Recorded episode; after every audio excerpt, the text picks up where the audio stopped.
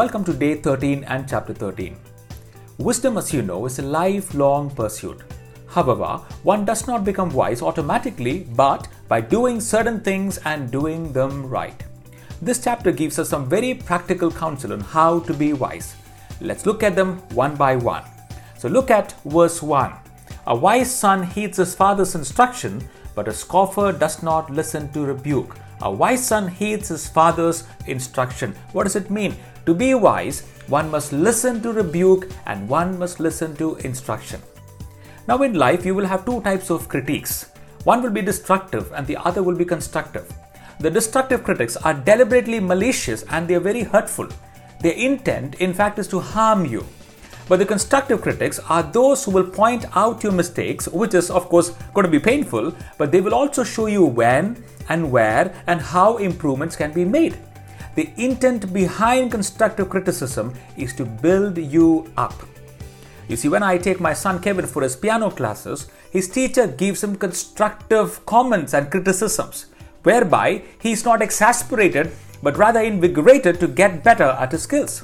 She shows him when and where and how improvements can be made. So surround yourself with people who can give you constant constructive comments so that you and we will get better with each passing day. I wonder if you can name few of these people in life who can give you honest feedback about you. Another important thing we could do as a Christian is to daily read God's word. For it says in 2 Timothy chapter 3, 16 and 17 that all scripture is God breathed and is useful for instruction, for conviction, and for correction, and for training in righteousness, so that the implications are that the man of God may be so complete, fully equipped for every good work. In fact, allow God's word to act like a mirror to show us when and where and how we can make improvements in life. Someone said, It is not so much about reading God's Word as much as it is about God's Word reading us. It is not so much about reading God's Word as much as it is about God's Word reading us. So surround yourselves with people who will give you constructive feedbacks and surround yourself with God's Word. Second, look at verse 20. It says, Walk with the wise and become wise, but associate with the fools and get in trouble. In short, walk with the wise and listen to their conversations. It is so important for us to surround ourselves with people who are wiser than us, better than us, and successful than us, and allow these people to inspire us. Listen to their conversations, glean from their insight, and ask them a lot of questions.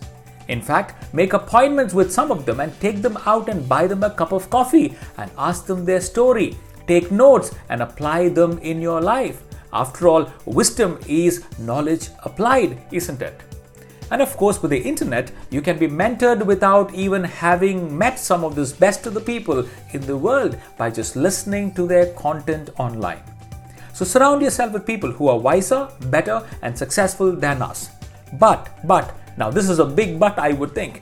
If you're insecure and proud, you will not, you will not seek out for this people. And that's because people who are proud do not like being with people who are better than themselves. So, do you want to be wise? Walk with the wise and listen to their conversations.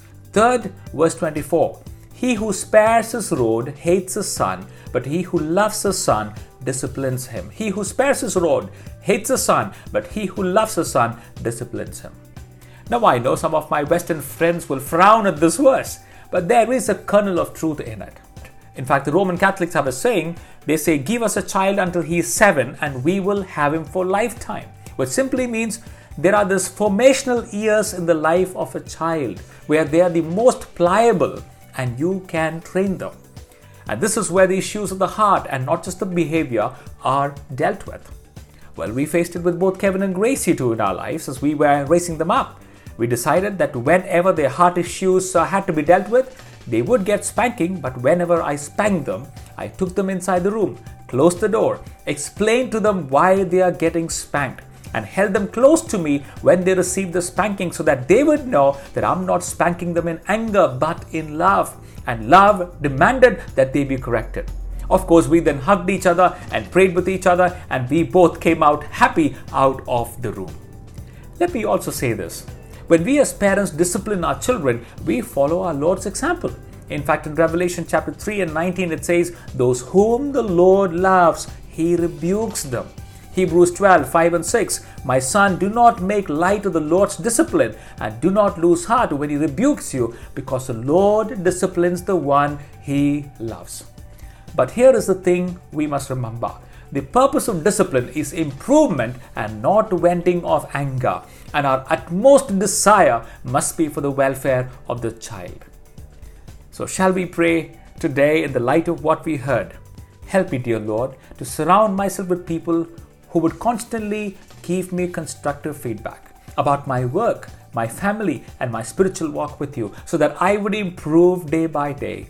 That each day I will be a better person than the previous day. Would you help me to walk with the wise and not to follow foolish advice? Help me to do what is wise and not just what is easy. When I'm around others, give me the strength to learn and apply and also to pass on wisdom to them as well. I also pray that I will not take your discipline lightly because you discipline those whom you love. I also will not refrain, O Lord, from disciplining my children in love, seeking their utmost welfare. This I ask in your Son and my Lord's name. Amen.